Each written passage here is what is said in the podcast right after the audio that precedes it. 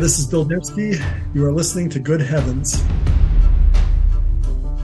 In his 2010 fourth edition of Against Method, the late philosopher of science Paul Feyerabend observed that the state of scientific education today creates a climate of groupthink that actually hinders the advancement of science. Instead of rational open inquiry, Feyerabend believes that science today has become monolithically isolated and stultified. He opines, quote, Scientific education simplifies science by simplifying its participants. First, a domain of research is defined. The domain is separated from the rest of history. Physics, for example, is separated from metaphysics and from theology, and given a logic of its own. A thorough training in such logic then conditions those working in the domain. It makes their actions more uniform and freezes large parts of the historical process as well. Stable facts arise and persevere despite the vicissitudes of history. An essential part of the training that makes such facts appear consists in the attempt to inhibit intuitions that might lead to a blurring of boundaries. A person's religion, for example, or his metaphysics, or his sense of humor, must not have the slightest connection with his scientific activity. His imagination is restrained, and even his language ceases to be his own. This is again reflected in the nature of scientific facts, which are experienced as being independent of opinion, belief, and cultural background. End quote.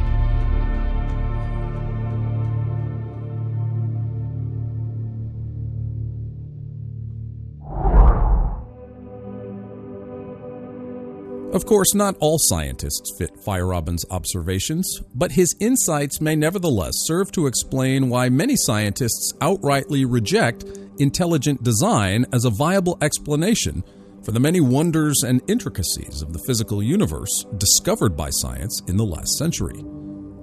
I asked our guest again this week, mathematician, philosopher, and founding and senior fellow with Discovery Institute's Center for Science and Culture, Dr. Bill Dembski what he thought about why intelligent design is not favorably received in the wider scientific community. I think to, to keep intelligent design, this, this possibility of real teleology, an intelligence behind the world, an intelligence that makes a substantive difference in biology, uh, they I think are people just don't want to go there, and they're going to make sure that uh, if they have anything to say about it, that we don't go there. It is, of course, not just secular science struggling against God's existence, it is all of our burden. Because of sin, we all often routinely turn a blind eye to God's handiwork.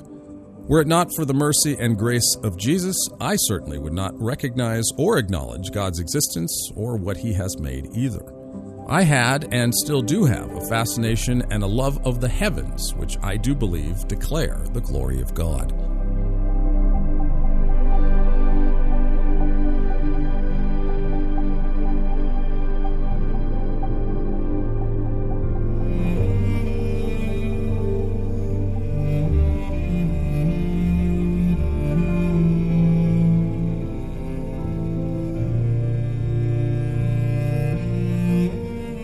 Late Christian and chemist turned philosopher Michael Polanyi believed that in order for science to advance, the scientist must also have a similar love and fascination with his subject, engaging it in contemplative delight, not just adhering to the rote methods or tools of the trade. Polanyi, for example, notes, quote, astronomic observations are made by dwelling in astronomic theory and it is this internal enjoyment of astronomy which makes the astronomer interested in the stars. This is how scientific value is contemplated from within. But awareness of this joy is dimmed when the formulae of astronomy are used in a routine manner. In short, Polanyi argues that the methods, the adherence to a particularly dogmatic philosophical construct about one's discipline, or more colloquially, the idea that this is just the way we always do it and always should do it saps the scientists of his requisite joy and delight in the subject itself.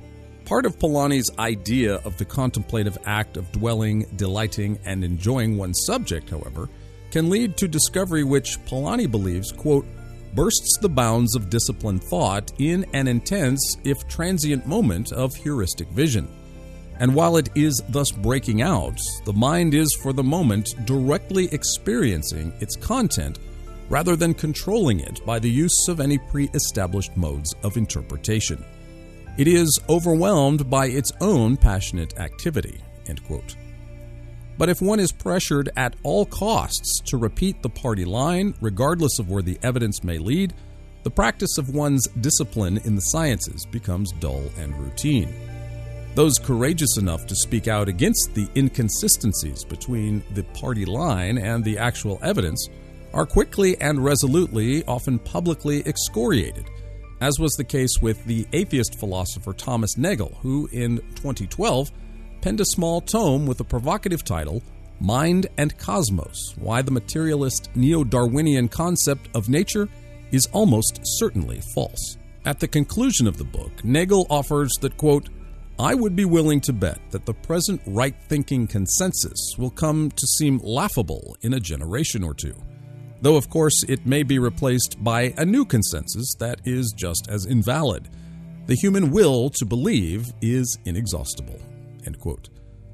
And as you can imagine, that sentiment did not sit too well with many naturalists and materialists.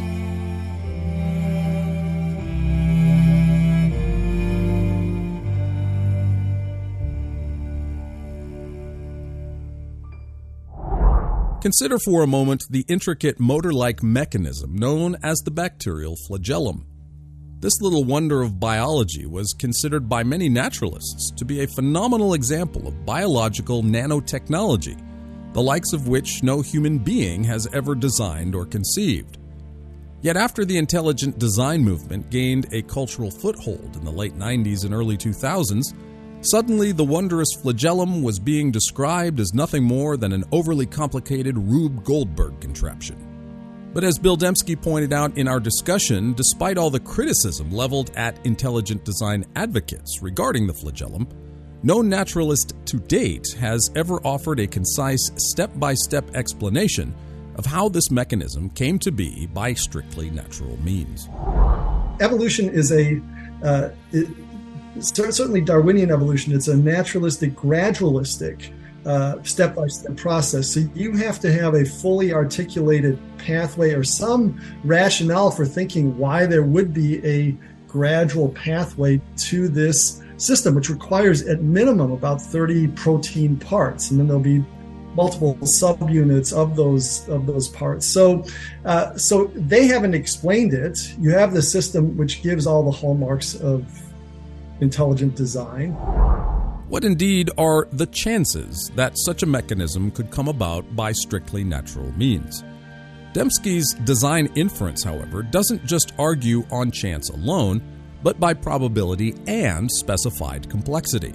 As we continued our conversation, I mentioned to Bill that it seemed that it wasn't just biological nanotechnology that suggests design, but that the mathematics and the laws of probability themselves also seem to be by design. Here again is Bill Dembski. Well, it sure sure seems to be. I mean, it's uh, these these laws of probability. I mean, they're they're mathematical results. They're limit theorems often, and yet they seem to very accurately model what actually happens in you know real world prob- probability situations. Uh, you know, but to your point about you know 100 heads in a row or what whatnot I mean, the key concept from the design inference in that regard is that what counts as a small probability depends on, and this is a term of use in the book, probabilistic resources. So, you know, when you say 10 heads in a row, uh, if you can flip a coin a thousand, two thousand times in a row, you'll see 10 heads in a row with probability, you know, 50% or, or better. Uh, I, I, could do the exact calculation. Uh, if you've got a million coin tosses, you're almost guaranteed to see 10 heads in a row. But uh, if you, on the other hand, 100 heads in a row, that's one in a thousand billion, billion, billion probability. Uh, I think there are only, I've seen like 10 to the 16, 10 to the 18, so one in a billion, billion uh, grains of sand. You know, uh, so uh, to get 100 heads in a row is like having one grain of sand painted orange and the rest are just not painted and by chance, you know, just in a giant urn, swishing it around, pulling out that one grain of sand. So it's it's very very very improbable, but it raises the question, you know, how many beaches are there in the universe? You know, I mean, it may just be that uh, you know on planet Earth there are only uh, a billion billion grains of sand, but how many grains of sand are there anywhere? You know, in the universe, are there other planets with water Earth-like? Uh, and this is, uh, you know, this sort of move to expanding the probabilistic resources, eh, there is a legitimacy to it. I mean, you might say, uh, you know, what's the probability of life originating by chance on planet Earth? Maybe it's very small, but maybe there are enough planets so that it could be more probable. But you, that still runs into a problem because the known physical universe is not all that big in terms of achieving things probabilistically. I mean, uh, it's you've got about 10 to the 90 elementary particles. Um, you know, there's a guy named uh, Seth Lloyd at MIT, quantum computational theorist. He'll imagine the entire universe as a computer and will say that uh, 10 to the 240 computations is about all we can fit into the known physical universe. Now that may sound like a lot, you know, it's one followed by 240 zeros.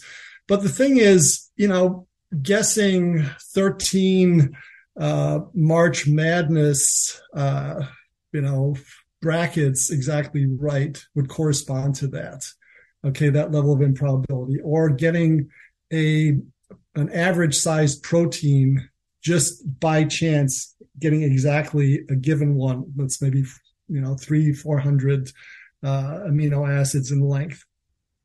That would have that level of improbability. So getting to those levels of improbability with some pretty finite small systems is very easy.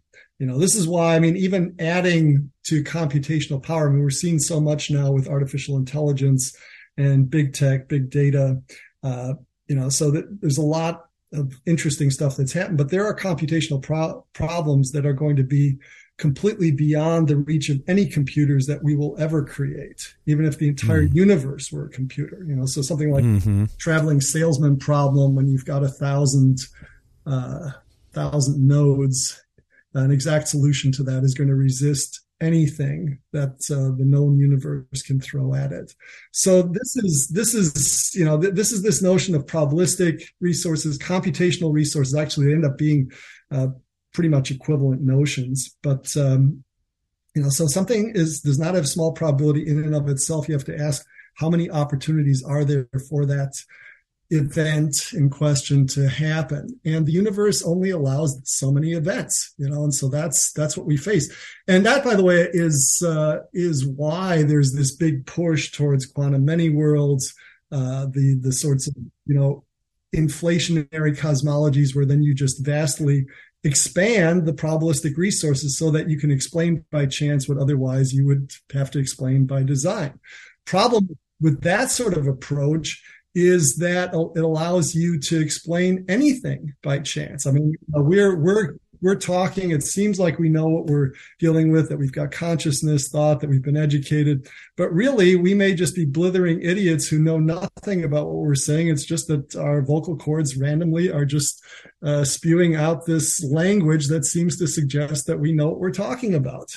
You know, that's uh, that is, uh, and there's some pocket of the multiverse where that is happening, where we're just basically unconscious robots who are acting as though we know what we're talking about. Mm-hmm. I heard, uh, uh, I don't know if he's still at Stanford or not, uh, physicist, I think he's emeritus at least, uh, Leonard Susskind. Okay. In, uh, yeah. I think it was 2009, giving a lecture in uh, the Bay Area. And he, somewhere in the lecture, and I, it's on video and I can't remember the exact quote, but he's, he starts off by saying that everything that can happen – has happened in exactly kind of what you're saying that exponentially that if we grant a multiverse or Hugh Everett's many worlds, yeah. we just have an infinite subset of, of many universes or many many worlds or many quantum fluctuations, whatever you want to say, that everything can happen. So, as you just said, I think Max Tegmark at uh, MIT, yeah. he has the book The Mathematical Universe.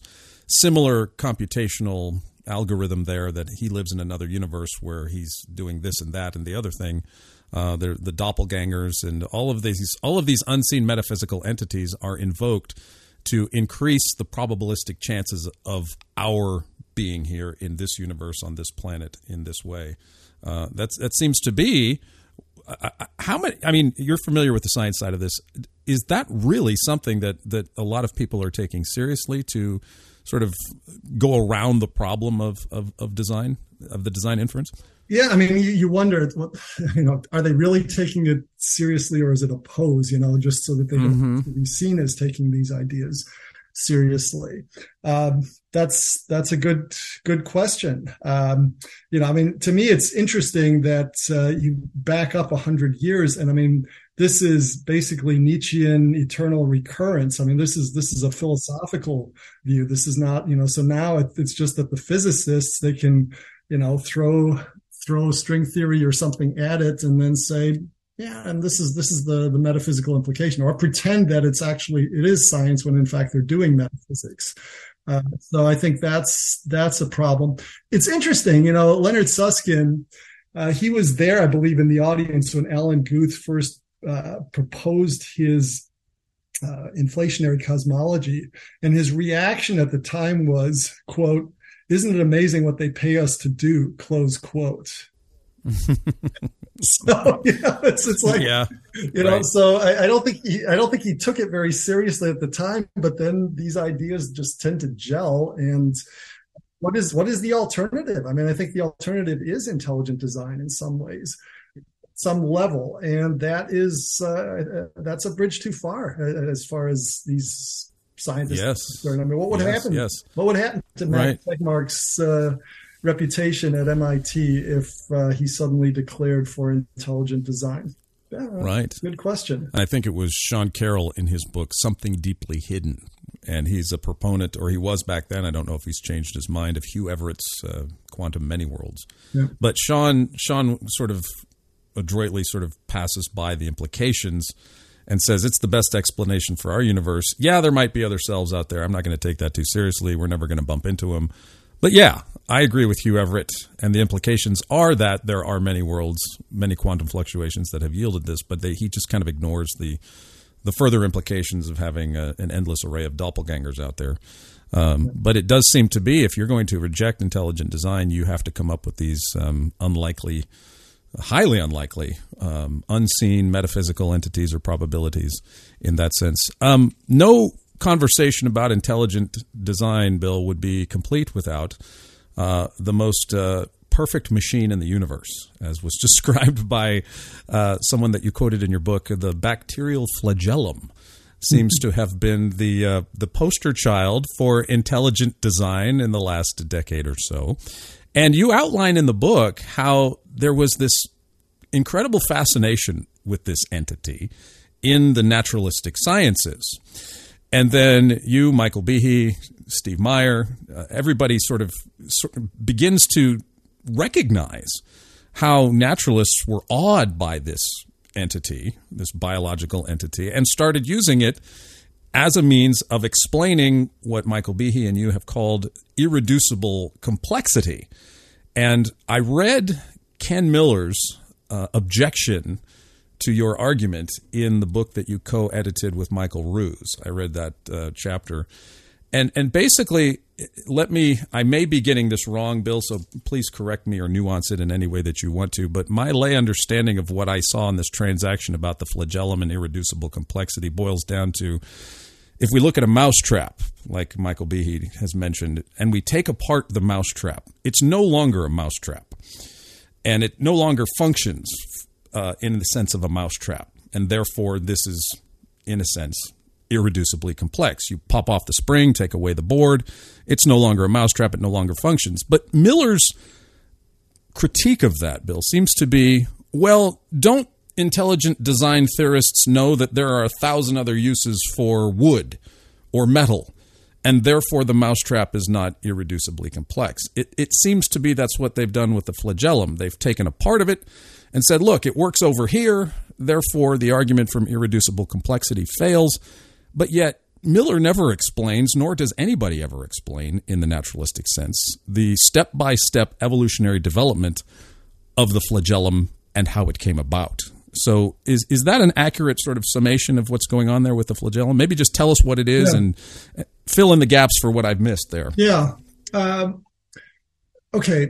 So the flagellum, it's this bidirectional motor-driven propeller that moves bacteria through their watery environment, certain bacteria. Uh, it can spin up to 100,000 RPM, change direction in a quarter turn. Uh, there are different flagella. There's uh, there's uh, some that have a proton pump motor.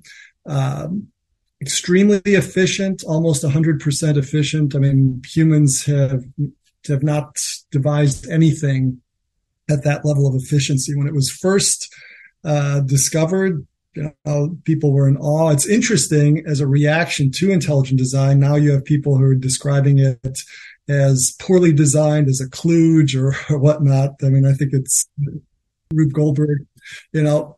Um, so, but to your point, I mean, irreducible complexity.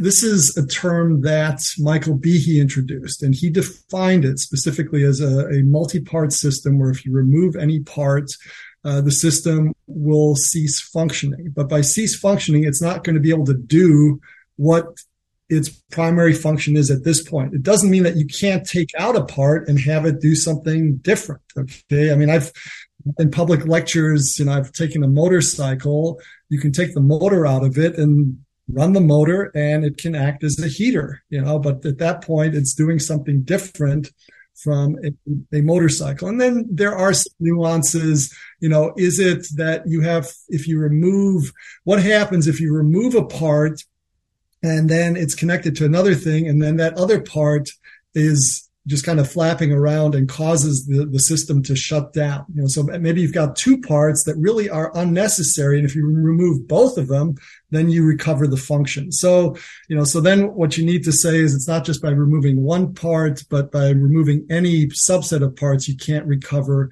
the original function. Okay.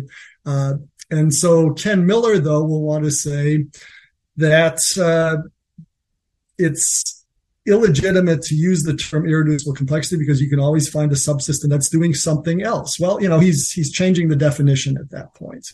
Uh, yes. So so the question then becomes though, can you evolve to something like the flagellum through a gradual step by intermediate step pathway? And the only thing, I mean, I've, you know, it was funny writing now the second edition of the design inference. I came back to and there's a whole chapter on biology with the bacterial flagellum, and you see that this, uh, you know, there is no. Uh, the only thing that evolutionists point to with the flagellum is a uh, it's called a type 3 secretion system which is basically a little pump uh, that pumps you know actually pumps poisons into uh, multi-celled organisms like ourselves. I mean, it's the poison delivery system for Yersinia pestis, the uh, bubonic plague bacterium. Uh, so you find a subsystem, okay, uh, there's this system, and the, the reason you've got that system in the flagellum is because the flagellum, when it's formed, it's it's a long whip-like tail, and you've got to secrete that whip-like tail, and so you need a secretion system. And so there is a connection, uh, but there's always a question when you are saying one thing evolved to the other. Well, which was first, which was second? Because you know evolution would also allow you have this more complicated thing, the flagellum, and then you remove some things to get to the um, to the the type 3 secretion system. I mean it's like you know uh, evolution of uh, eye evolution for cave fish. You know the cave fish they lose the sight because they're in these dark caves where they don't need it. Use it or lose it. But you know the question is not how did they lose the sight. The question is how did they get the eyes in the first place? That's the sort of you know question you, you need to be always asking. So i mean ken miller has done nothing to explain how the bacterial flagellum might actually have evolved because an evolution evolution is a uh, it, certainly Darwinian evolution. It's a naturalistic, gradualistic, step by step process. So you have to have a fully articulated pathway or some rationale for thinking why there would be a gradual pathway to this system, which requires at minimum about 30 protein parts. And then there'll be multiple subunits of those of those parts. So, uh, so they haven't explained it. You have the system which gives all the hallmarks of intelligent design. Um, you know, insofar as you can do probability calculations, it's it's hard with these systems because they're not toy problems, you know. And then you and it's not just how did these things if you just had a Scrabble box with all these proteins and you just shoved them together, would you get this system? Because there's the, the evolutionist was going to going to want to say there's a gradual path, you know, how these things were put together. So it's um, you know it's it's uh, I think uh, a difficult problem to actually evaluate the probabilities. But you know where I would go with this further is to say the flagellum is great as an intuition pump, but I think you there are systems which are much clearer and cleaner if you want to draw a design inference that are where, where they are irreducibly complex. So, for instance, something like uh, a ribosome or the uh, genetic copying machinery in cells. The thing is, what subsystems could you pull out that you can say evolved into those systems? The thing is, those systems are not just irreducibly complex, they are necessary for life. So you can't simplify them. We have no example of where they are simplified, and then you have a living system. You simplify them, and you're dead. And if you're dead, you're really not a viable candidate for evolution. So, mm. so this is this becomes, I think, a much uh, harder case for the evolutionist because in that case you can't just say oh there's some subsystem that could perform a function because the subsystem can't sustain life as such you need yeah. ribosomes to build the proteins to sustain life you need the genetic right. copying mechanisms so i think that you know i've called that uh, in the design inference second edition i'll call that bioimperative irreducible complexity. So it's bioimperative. It's, you know, you need it for life as such. Uh, you know, so people speculate, you know, well, maybe, you know, we've got this, these triplet codons. So maybe there was, uh, you know, doublet codons at some earlier point. Well, that, that sounds great, but we have absolutely no example of anything like that. It seems like the triplet codons kicked in right after the earth cooled enough and we got, you know, I think it's within 10 million years that life is supposed to have emerged after the, the earth got uh, got to a place where it could support life. Uh, so and then we've had it ever since. So what you know what, what, you know there's there's no history of these doublets going to triplets. So it becomes very very speculative at that point. So yeah, uh, I yeah. think these the, these bio imperative irreducible irreducibly complex systems uh, take the sort of bacterial flagellum example a step further. Yeah, and I think one thing that uh, Steve has Steve Meyer has pointed out repeatedly, you have mentioned in your book, um, and many intelligent design theorists have, have put this forward, is this idea of just how important and inexplicable to, to, to a naturalistic worldview is the top down information problem in biology. It seems that information is essential because physical biology talks about physical systems and physically how did they come to be, but it seems also requisite to have information guiding the physical systems. And this is a, still a, a, huge problem for, for naturalistic theory because how do you how do you explain how information arises from pure physical mechanisms? Um, that that's a huge component to this too, isn't it? It is. I mean, it raises the question also: what is the source of the information, and what is the type of interaction? I mean, I, I have sympathies toward vitalism. I mean, it seems to me that uh, physical that our organisms, life as we know it, uh, has access to information sources that cannot simply be reduced to sort of analytic, you know, slice it, dice it, you know. I mean, and I think a, uh, an example of, of that is, you know, you've got origin of life research, which often tries to get uh, to realistic prebiotic environments. Okay, so worlds where you've got certain hydrothermal vents or what, whatever. But um, you know, what happens with these uh, when you've actually got a full cell and you just prick it, let the contents out. Everything there for a cell is available. Now put Humpty Dumpty back together again and make it alive.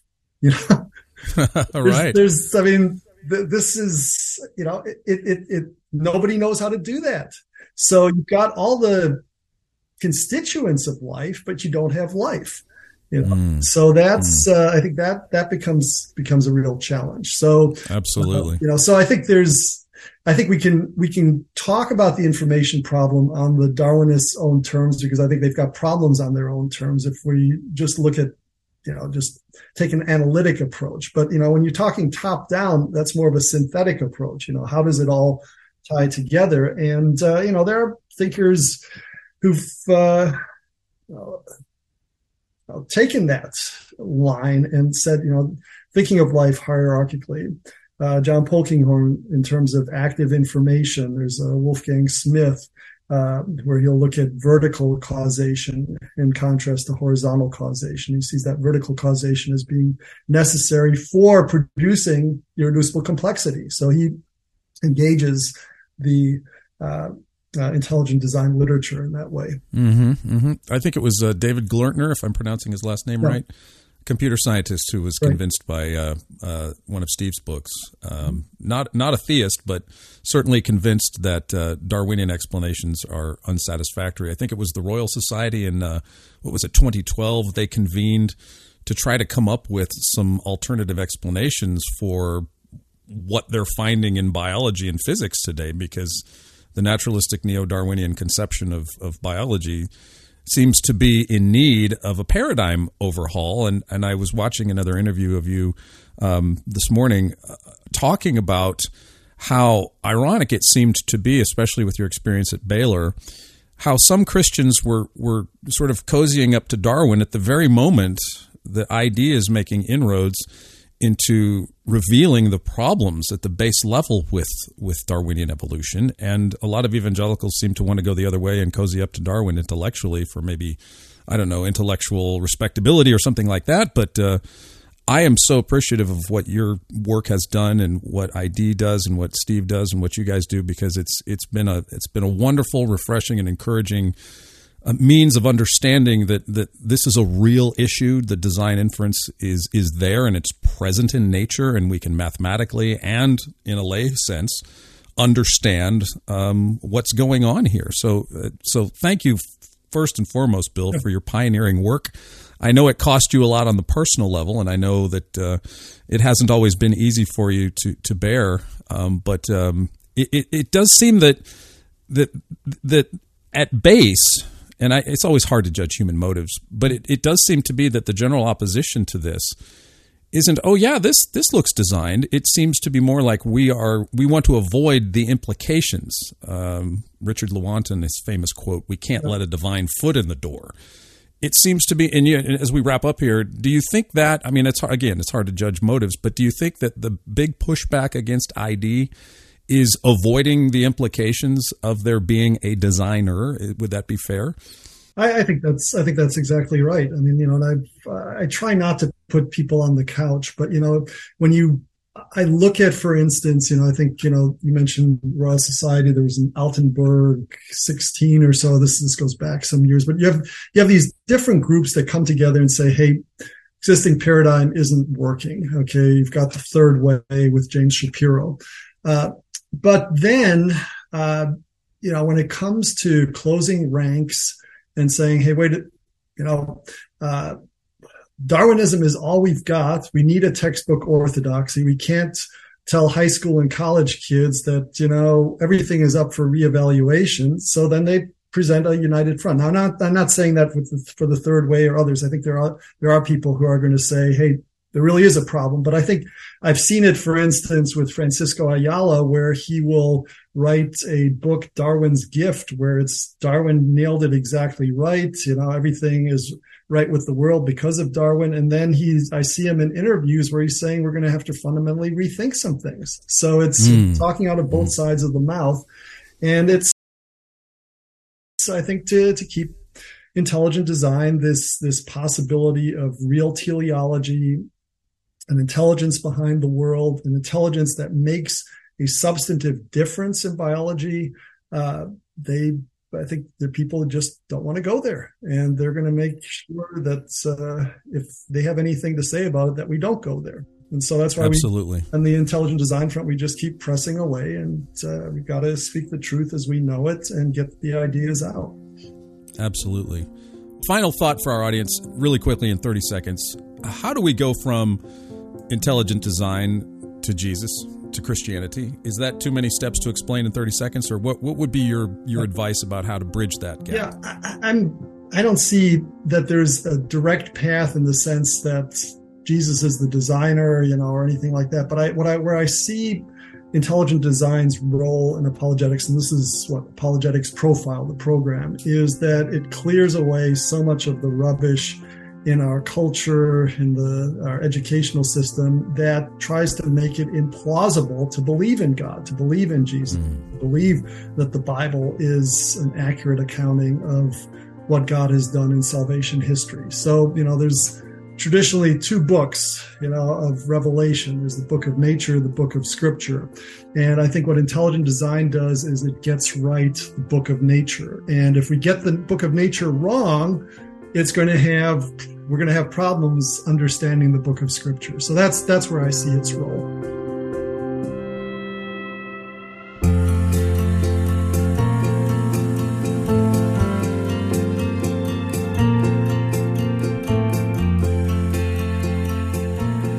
Lift up your eyes on high and see who has created these stars, the one who leads forth their host by number he calls them all by name. Because of the greatness of his might and the strength of his power, not one of them is missing.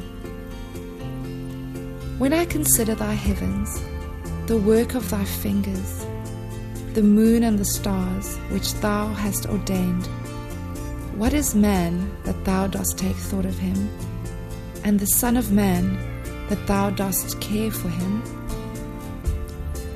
Good Heavens is a podcast that takes a deep look into the cosmos, revealing God's wondrous power and design.